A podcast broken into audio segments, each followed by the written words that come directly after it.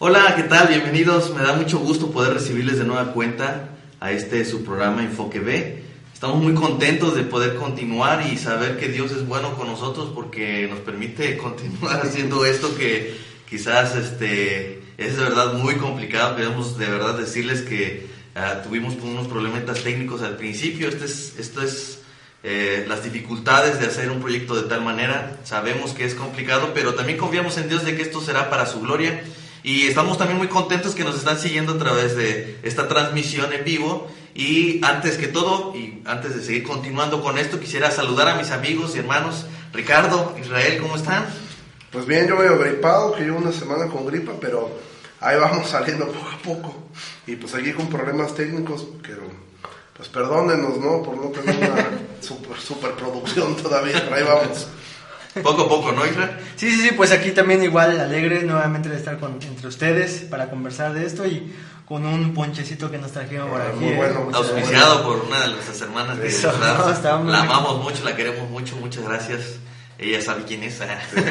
Antes de, de seguir, quisiera yo aprovechar este momento, un, un breve momento, para saludar a uno de nuestros seguidores fieles en, en redes. Es este mi hermano Joel, que hoy cumple años. No quiero decir la edad porque seguramente ya sobrepasa lo, eh, lo correcto, pero bueno, este hermano, Dios te bendiga mucho y gracias por seguirnos aquí en esta transmisión.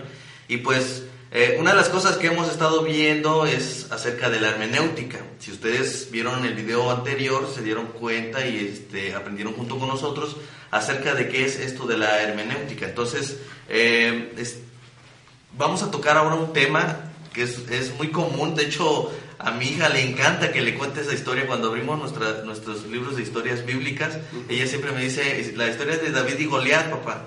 ¿No? Entonces, ¿por qué? Porque es una historia muy fácil de aprender, todo el mundo la conoce, es más, el mundo también conoce esa historia, ha hecho películas acerca de eso y este, todo el mundo la conoce. Eh, pero el punto es, ¿cómo saber si estamos haciendo una correcta hermenéutica a ese texto? ¿no? Y antes de comenzar, me gustaría dar una frase que, que está precisamente ah, en, en uno de los libros de este, David Hunt, de las nueve marcas, que es la predicación expositiva. Él, él- él dice allí, este, algunos predicadores usan la Biblia de la manera que un borracho usa una farola o una lámpara, más para apoyo que para iluminación. ¿No les parece muy, eh, un poquito chusca la, la frase? Pero es muy real. Muchos de los predicadores utilizan los textos bíblicos más que para darles una iluminación acerca de lo que la Biblia quiere decir, se- lo usan para recargarse y empezar a dar sus propias doctrinas, sus propias filosofías, y llegan a torcer de tal manera la Biblia que llegamos a descontextualizarla y obviamente no somos edificados en ese sentido. ¿Cómo han conocido ustedes este texto, esta historia de la, de, de la Biblia de David y Goliat? ¿Cómo la conocieron en principio o cómo ven que la gente ha usado este texto? Bueno, yo me acuerdo desde, yo iba a campamentos eh, de adolescente en los cuales de aprendí muchas cosas y soy agradecido con el Señor porque hubo momentos ahí que Dios usó para marcar mi vida en muchas cosas. Pero yo creo que en todos los campamentos que yo fui o, o congresos de jóvenes, cuando era joven, este, alguien de los oradores iba a tocar esta historia, ¿no? O sea, era uno de los temas más socorridos, siempre el ejemplo de David contra Goliat, y, e- y yo, yo escuché, creo que todos los detalles, alguna alegorización eh, respecto, yo escuché un mensaje acerca de que David tomó cinco piedras porque eran los cinco ministerios, otro de que tú tenías que ser como las piedras, que tenías que estar siendo pulido en el río, y alguien nos contó una historia de la piedra, de una piedra que imagina esa piedra que sentía que era una más, pero un día sintió como el agua, el- a la mano entró al agua y la tomó, y esa piedra terminó derribando a, a Goliat, y bueno, tú eras la piedra, ¿no? Tenías que estar listo ahí en el río de Es Dios. un coaching lo que se usa, ¿no? Sí, o sea, yo escuché esa historia para todo, para lo que se te ocurra, para pagar tus deudas, para curar el cáncer, para ser mejor persona, eh, todas las historias eh, que se pueden hacer, eh, la historia de Goliat cabía. Esos gigantes eran lo que sea. Sí, ¿no? lo que, lo que tú quisieras, hasta tu suegra. No, por eso no creo que haya piedras Falta roca para tirar eso, pero Israel, ¿qué piensas acerca de este texto? Bueno, yo en particular yo no me este, no, no he estado en ese tipo de contextos como decía Ricardo en un principio, ¿no? Siempre era solamente como me decían que tú tienes que ser como David, que salió al frente de la batalla y tomar las armas, ¿no? Y yo decía, ah, todo está bien, hasta que empecé a escuchar un tipo de interpretación como esa, ¿no? De esas cinco piedras representan los cinco ministerios, entonces yo decía, ah, pues sí es cierto, y empezaban a numerar los cinco ministerios, ¿no? Y, parte de todo eso que decían como que a mí me daba sentido en, algún, en alguna forma, porque usaban texto de aquí, de allá, de allá, y apoyaban todo lo que tú decías. Lo, lo, lo, que, eso se resume bien lo que tú dijiste al principio, ¿no? Usaban los textos para apoyar la idea que ya tenían en vez de verse iluminados con lo que la palabra de Dios dice, ¿no? Así es. Entonces, esa es la forma en cómo yo me he acercado a ese texto. Y eso tiene un nombre, ¿no? En teología es lo que se conoce como la exégesis, ¿no? Que es ¿Qué es la, exégesis? Lo contrario a la exégesis. La exégesis es cómo poder exultar el texto para poder sacar del texto lo que realmente quiere decir. Y la exégesis es cuando tú ocupas el texto para que el texto diga lo que tú quieres decir. Y realmente no es ni tan complicado. Hay mucha gente que piensa, no, es que tal predicador usa la Biblia y es pura Biblia porque te saca 35 versículos todos descontextualizados para poder eh, decir una idea. Y bueno, realmente puedes armarlo así. O sea, alguien ponía un ejemplo muy bueno y él decía, bueno, si yo tomo piezas de un rompecabezas, sé que yo puedo armar la ciudad de Nueva York. El asunto está que ¿Cómo las hago encajar unas con otras? Pues a fuerza, las recorto, hago lo que... Pero de que entran, entran, ¿no? Y aunque suena raro, dices, pues sí, o sea, sí tiene que ver una cosa con la otra, ¿no? Y dices, pues son cinco piedras y son cinco ministerios y, pues luego Pedro dice que somos como piedras vivas y dices, no, hombre, y armas tu mensaje de las piedras y dices, no, pues es eso. Y no. De hecho, suena tan lógico que la gente lo toma como, como algo muy... Eh, es más, a, mí me tocó que cuando yo escuchaba este, estos textos y las eh, eh, enseñaban en el domingo, eh, yo sentía algo dentro en el que me decía, ahora entiendo la Biblia. Ajá, sí, sí, sí. Pero me doy cuenta que no lo entendía en absoluto, ¿no? Mencionaste una de las palabras que creo que vamos a ir enseñándolas y les vamos a ir mostrando a través de la semana.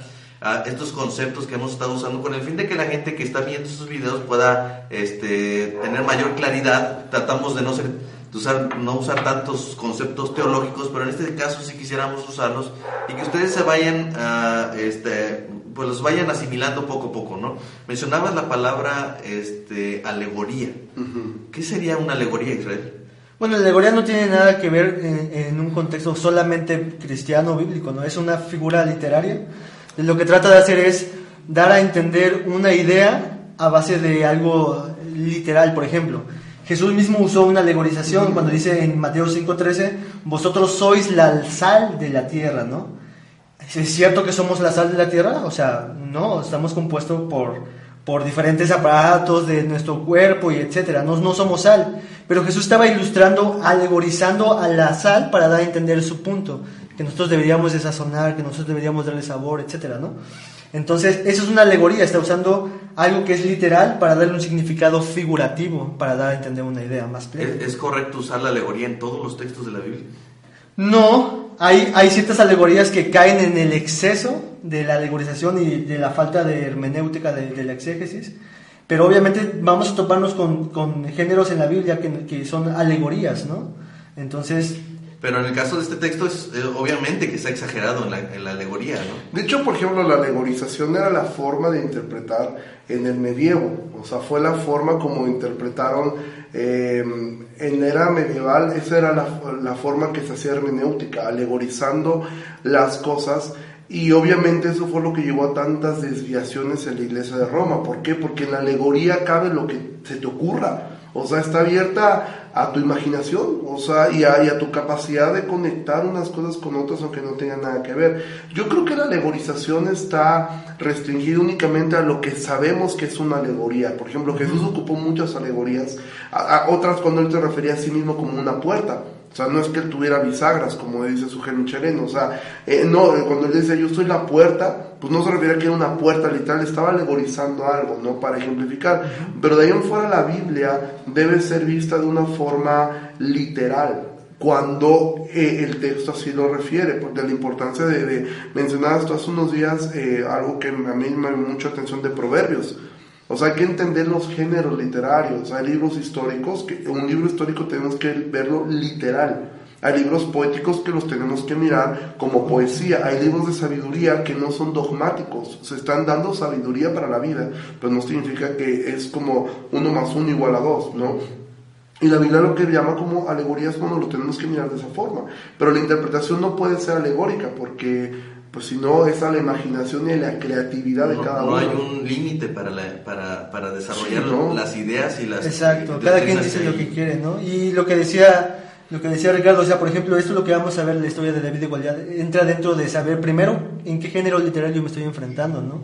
Y este de Primera de Samuel es un género histórico, es una historia.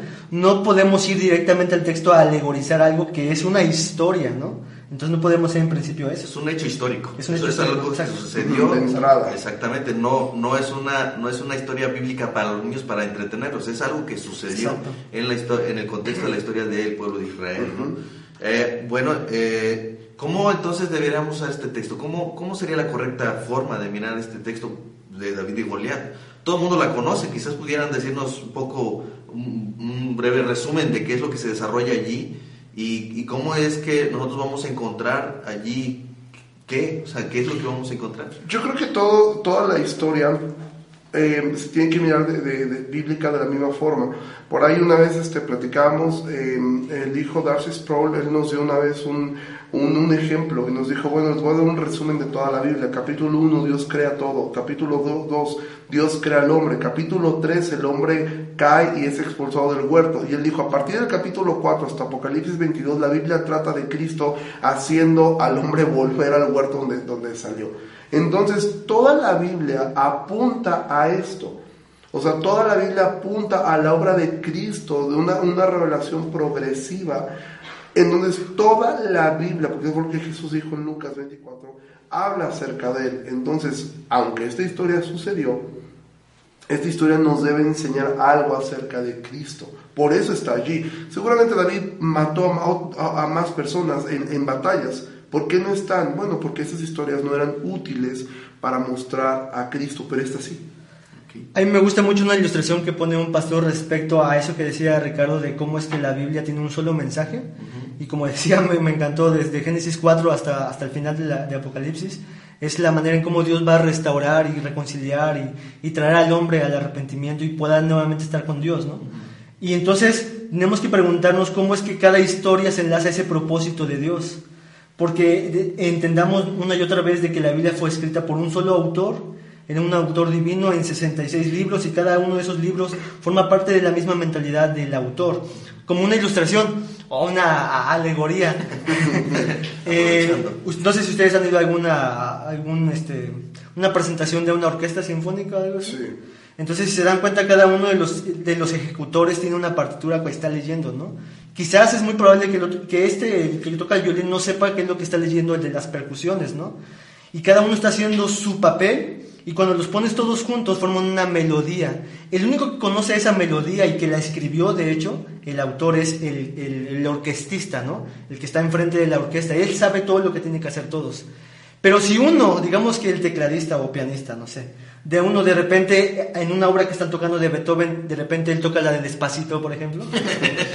obviamente no, no entona, un tan clásico, obviamente no entona, no entona con lo que están tocando y es evidente que eso que está tocando no cuadra con todo lo que el autor está tratando de, entender. Entonces lo que estoy, está tratando de ilustrar es de que así es la Biblia. Dios es un autor, ha puesto cada uno de los libros, todos los libros en armonía hablan de un tema, y si sacamos a un texto de, un, de su contexto principal, vamos a hacer que toque la, la, pieza del despacito, ¿no? no queremos eso. Pero hay gente que, retomando tu ilustración, hay gente que les gusta esa melodía porque parece ser que no, no distinguen entre lo clásico y lo urbano, por decirlo así, ¿no?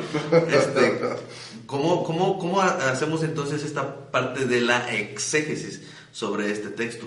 ¿Cómo pudiéramos ahora nosotros ir al texto y decir, bueno, ¿qué es lo que me tengo que encontrar aquí? ¿O de dónde debo de partir? ¿O hasta dónde puedo yo llegar con este texto? Porque como ya decíamos al principio, hemos escuchado un sinfín de sermones y un sinfín de ideas acerca de este texto que más que hablarnos de Cristo, nos hablan de nosotros empoderados para lograr algo y vencer a esos gigantes. Sí, pues es mirar que la revelación es progresiva, entonces tenemos que encontrar cómo es que la revelación progresiva de Cristo se va encontrando poco a poco en el texto, porque como tú bien mencionas, Generalmente las historias del Antiguo Testamento se ocupan para moralizar a los niños, o sea, enseñarles moral, enseñarles a, hacer, eh, tener la fe de, Abraham, tener eh, los sueños de José, tener la valentía eh, de David, tener el, la, la, mansedumbre de Moisés, etc. Y eso es un problema porque hablando en específico de la historia de David, ¿no? ¿Cómo llegó a ser rey? Mira cómo... bueno, si tú le vas a enseñar a un niño eso, realmente Simba eh, funciona igual. O sea, el, el, Rey León. O sea, tú vas a Simba, también lo expulsaron, anduvo ahí errante, le quieren quitar el reino, al final luchó, tuvo sus tropiezos y pum, Timón y Pumba lo ayudaron. entonces, y, tú sacas ahí, entonces... Puede meterse la Biblia, de hecho. Ah, de hecho puedes meter, y de hecho he escuchado mensajes de Simba, eh, del Rey León y Mufasa, eh, y te, te sirve exactamente igual. Entonces la Biblia no tiene el propósito de moralizar, sino de mostrar a Cristo. Y es donde tienes, uno debe ir mirando los textos y poder ir viendo, bueno, ¿cómo puedo mirar a Cristo claramente aquí? Porque lo que tenemos claro es que ningún ser humano en su sano juicio, de hecho algo interesante y creo que eh, el Espíritu Santo permite que ocurra eso, para mostrarnos que David no era Superman. Porque de hecho ustedes recuerdan, al final de su vida vuelve a pelear contra otros gigantes de Gat y al tipo le estaban dando una recia que si no le llegan a paro lo matan. O sea, él no era un mata gigantes. Eso fue un momento donde Dios lo usó para mostrar a Cristo, no para exaltar a David como un mata gigantes. David era un niño con la misma fuerza que otro niño. Entonces él no era Superman. Entonces lo que tenemos que mirar es cómo Cristo es visto en esta historia. ¿Quién sería Cristo aquí?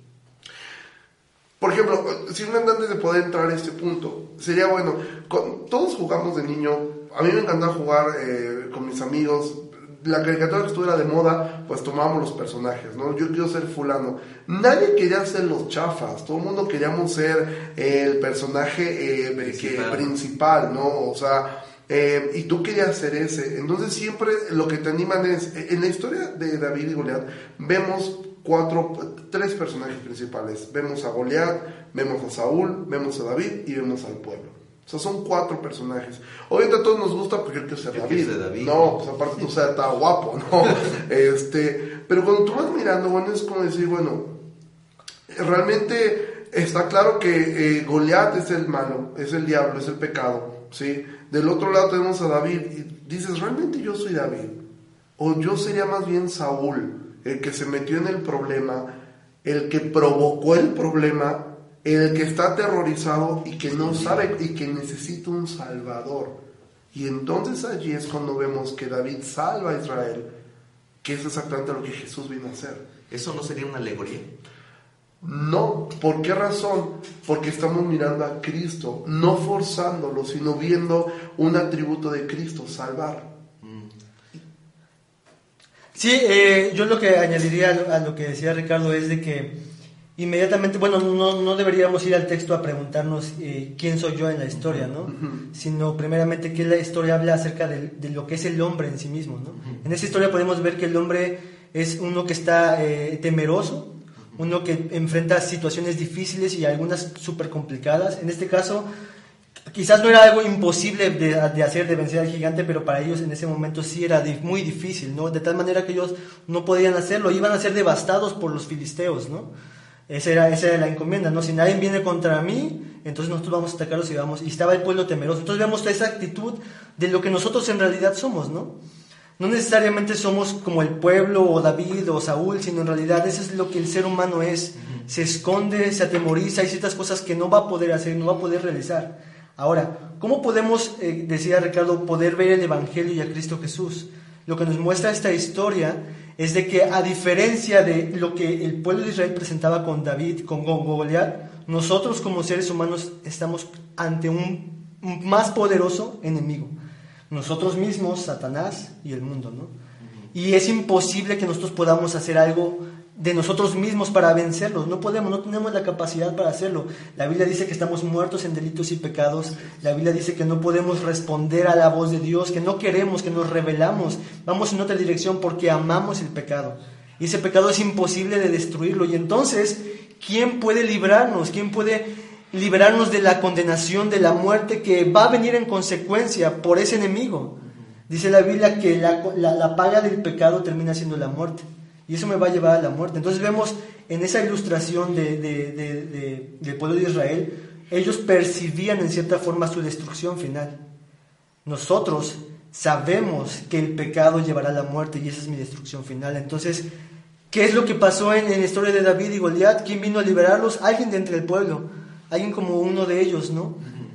Cristo Jesús vino a hacer eso, alguien de entre el pueblo que sale a favor del pueblo para reconciliar a Dios con el pueblo. Entonces, ahí podemos ver, sin alegorizar, creo yo, como decía Ricardo, que, que no es que Cristo represente a David y, y- y todo eso, sino que esto nos muestra la necesidad que tenemos de un Salvador. Claramente podemos ver que en el texto hay una ilustración, del, del- una representación del Evangelio, ¿no? No, es que deseche- cuando, no es que cuando vayamos a la Escritura viendo a David y Goliat estemos desechando el, el hecho histórico, La historia. sino que estamos mirando allí cómo es que Cristo iba a desarrollar también su obra de salvación, este, como lo hizo David, ¿no? Y, y que en este sentido David viene ah, en medio de un pueblo temeroso, un rey escondido, un rey que, dice, dice la, la historia que por 40 días este paladín salía a decirle al pueblo de Israel, ¿para qué vamos a pelear entre nosotros? Sacan a uno de ustedes y, y yo contra él, el que venciere. Pero al final eh, eh, me, me gusta mucho cómo David llega al rey, el representante de todo, de todo el pueblo, y le dice, no tengas temor, yo voy a hacer esto, ¿no? Y David hace esta parte y es cuando, es, es cuando tiene más sentido el Evangelio, ¿no? Y cómo es que nos damos cuenta que eh, nosotros no podíamos pagar y, y eso nos, nos hace mirar que no hay entrada aquí en las obras, ¿no? Lo que nosotros vayamos a hacer para salvarnos, mm, de hecho ni tenemos la capacidad, no tenemos ni cómo pagar y, este, y estábamos temerosos hasta que eh, Jesús mismo viene y dice, yo voy a pagar por ustedes. Él se, él se- él se presenta como un mediador entre nosotros, ¿no? Algo que hizo David en ese momento, en, en ese hecho histórico, David parándose en medio del pueblo para, para combatir un- un- una pelea que no era precisamente porque ni siquiera estaba listado en la guerra. Él llegó, dice la, dice la escritura, que él llegó porque su padre lo mandó a enviarle víveres a sus hermanos. Y todavía para colmo de sus hermanos lo niegan, ¿no? Y, y le empiezan a, a decir que, que estaba haciendo allí, ¿no? Pero es cuando David se enciende su furor, a, este, eh, cuando escucha esas palabras de- de- del paladín, ¿no? Entonces, es el Evangelio lo que tenemos que encontrar aquí. ¿Cómo, cómo, cómo hacemos este, este, este, cómo, cómo llegamos a este punto, ¿no? De poder mirar a Cristo y a poder encontrar el Evangelio aquí, ya cuando una persona viene y toma su Biblia, ¿cómo lo va a hacer? ¿Qué es lo, qué es lo que tiene que considerar estas personas para poder? Sí, no sé si recuerdan, la semana pasada veíamos este, eh, esto de ARD, de, de- que desarrollaron en la iglesia de Horizonte. Y eso es tan importante, porque como bien decía Isra, o sea, no es que David ahora es Cristo y cada uno toma un papel, porque bueno, si David es Cristo, pues bueno, ¿cómo decimos cuando David peca con Betsabé? Entonces ya no es Cristo, no, ya no. Y bueno, David hizo cosas muy buenas, pero también hizo cosas terribles, ¿no? Y todos los personajes de la Biblia así fueron. Pero entonces cuando tú tomas esto y vas leyendo la Biblia y vas buscando atributos de Dios, ¿no? en, esta, vi- en esta parte encuentras atributos de Dios, cómo se relaciona la historia con Cristo. Entonces ves eh, eh, eh, esta relación de, de la necesidad de ser salvados, la necesidad de que del mismo pueblo surge una persona eh, que también fue menospreciada, porque eh, Saúl al principio lo menosprecia, eh, dice, pues es un niño, ¿tú qué vas a hacer? ¿no? Y, y vemos cómo se relaciona con Cristo eh, esta, esta historia. Obviamente siempre algo que puedes aprender, algo que debo aprender, algo que debo aprender a, a no hacer. Obviamente las historias también nos ayudan a a mostrar imágenes que podemos imitar la fe, como dice la Biblia, también imitar la fe de- de- de otros. Y la esperanza de saber que Él nos salva, pero no es que alegorizamos el texto, sino que vemos cómo podemos mirar atributos de Dios, cómo se relaciona con Cristo. Y esto nos ayuda, y esto es algo que debemos aplicar. Hoy elegimos esta historia porque creo que es la historia más conocida, una historia- pero y lo mismo podemos hacer con el arca de Noé, lo mismo podemos hacer con, con José el soñador. Creo que José es una de las historias que más ilustra eh, eh, el Evangelio, y así vamos a hacer historia con historia con historia de la Biblia, eh, de- sobre todo el Antiguo Testamento, que es el que más ocupa para moralizar. Hay una frase este, que, que mencionaba eh, eh, Sugel Michelin, no sé si alguna vez lo han escuchado, él dice, la Biblia no se escribió para moralizar, la Biblia se escribió para predicar el Evangelio, Cristo es el centro. Entonces, la semana pasada eh, mencionábamos ¿no? que en ese sentido Cristo viene a ser como el redil, ¿no?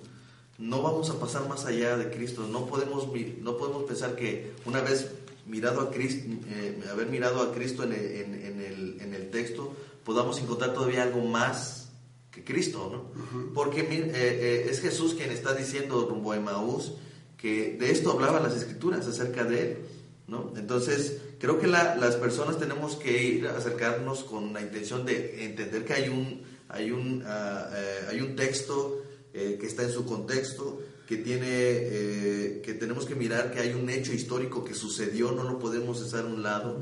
Y debemos entender que aún así los autores este, que escribieron la, la, Biblia fueron inspirados por el Espíritu Santo.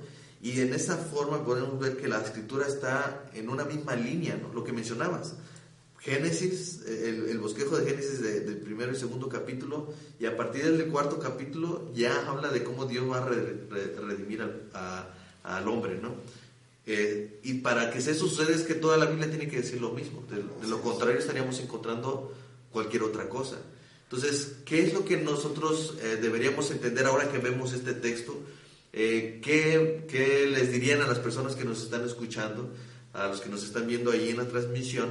Eh, ¿Qué deben de hacer en este, en, este caso con estas historias, con, el Antiguo Testamento? Porque también nos encontramos con una serie de personas que niegan el Antiguo Testamento y dicen, ¿sabes qué? Yo no quiero, yo, yo no creo en eso, solamente creo en las letras rojas de la Biblia, porque esas son las palabras de Jesús, son las más importantes. Y la Biblia es totalmente inspirada por Dios y útil para enseñar, para reducir, para corregir, para instruir justicia. Entonces, ¿qué es lo que nosotros tendríamos que llevarnos a casa hoy para cuando veamos el Antiguo Testamento digamos, aquí tengo que encontrar a Cristo? Bueno, algo, que yo podría decir es precisamente eso, o sea, eh, la semana pasada veíamos que uno de los problemas eh, de, de, la interpretación es que somos flojos, o sea, no queremos estudiar, no queremos ser diligentes, a pensar, a meditar, a examinar, a indagar, a preguntarse, a tener esas luchas con nuestras dudas y preguntas y tratar de resolverlas, acercarse a la iglesia, etcétera, ¿no? Entonces lo primero que yo diría es, debemos ser diligentes por encontrar lo más preciado que Dios tiene. Dios es, es, glorifica al Hijo en el cielo, el Cristo está glorificado en el cielo. Ese mismo glorificado es el que Dios se ha propuesto glorificar en la tierra y en su palabra. Así que si la, si la intención del Padre es glorificar en todo al Hijo, tenemos que encontrar que esa intención está puesta también en la palabra y entonces todos los textos apuntan hacia la gloria de Cristo Jesús, hacia glorificarlo a Él, hacia ver cómo que sus atributos se, real, se resaltan en medio de, de, cualquier situación y cualquier texto que presentamos en la Biblia. ¿no? Entonces debemos de buscar la gloria de Dios en la faz de Cristo en cada texto. Cómo este texto, cómo esta historia, cómo es que un libro entero apunta a la gloria de Cristo Jesús. Y la escritura nos dice, que si nosotros encontramos esa gloria de Dios y la podemos percibir a la medida que está ahí, nosotros seremos transformados de gloria en gloria, ¿no?